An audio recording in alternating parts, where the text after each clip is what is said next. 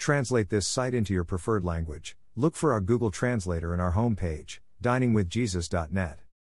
Traduce este sitio en tu idioma preferido. Busca nuestro traductor de Google en nuestra página de inicio va, diningwithjesus.net. Pastor Chris White says to all of you, Good morning, my friends. These are today's verses. May the Lord bless you today.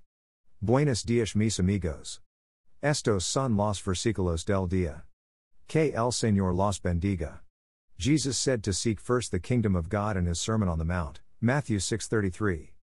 The verse's meaning is as direct as it sounds. We are to seek the things of God as a priority over the things of the world. Primarily, it means we are to seek the salvation that is inherent in the kingdom of God because it is of greater value than all the world's riches. Does this mean that we should neglect the reasonable and daily duties that help sustain our lives? Certainly not. But for the Christian, there should be a difference in attitude toward them.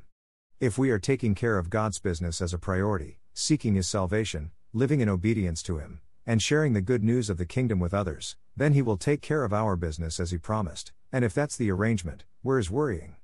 But how do we know if we're truly seeking God's kingdom first? There are questions we can ask ourselves. Where do I primarily spend my energies? Is all my time and money spent on goods and activities that will certainly perish, or in the services of God, the results of which live on for eternity? Believers who have learned to truly put God first may then rest in these holy dynamic, and all these things will be given to you as well. God has promised to provide for his own, supplying every need, Philippians 4 19, but his idea of what we need is often different from ours, and his timing will only occasionally meet our expectations. For example, we may see our need as riches or advancement, but perhaps God knows that what truly we need is a time of poverty, loss, or solitude. When this happens, we are in good company. God loved both Job and Elijah, but he allowed Satan to absolutely pound Job, all under his watchful eye, and he let that evil woman, Jezebel, break the spirit of his own prophet Elijah, Job 1 2, 1 Kings 18 19. In both cases, God followed these trials with restoration and sustenance. These negative aspects of the kingdom run counter to a heresy which is gaining ground around the world, the so called prosperity gospel.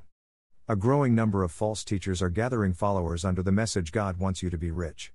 But that philosophy is not the counsel of the Bible, and it is certainly not the counsel of Matthew 6 33, which is not a formula for gaining wealth. It is a description of how God works.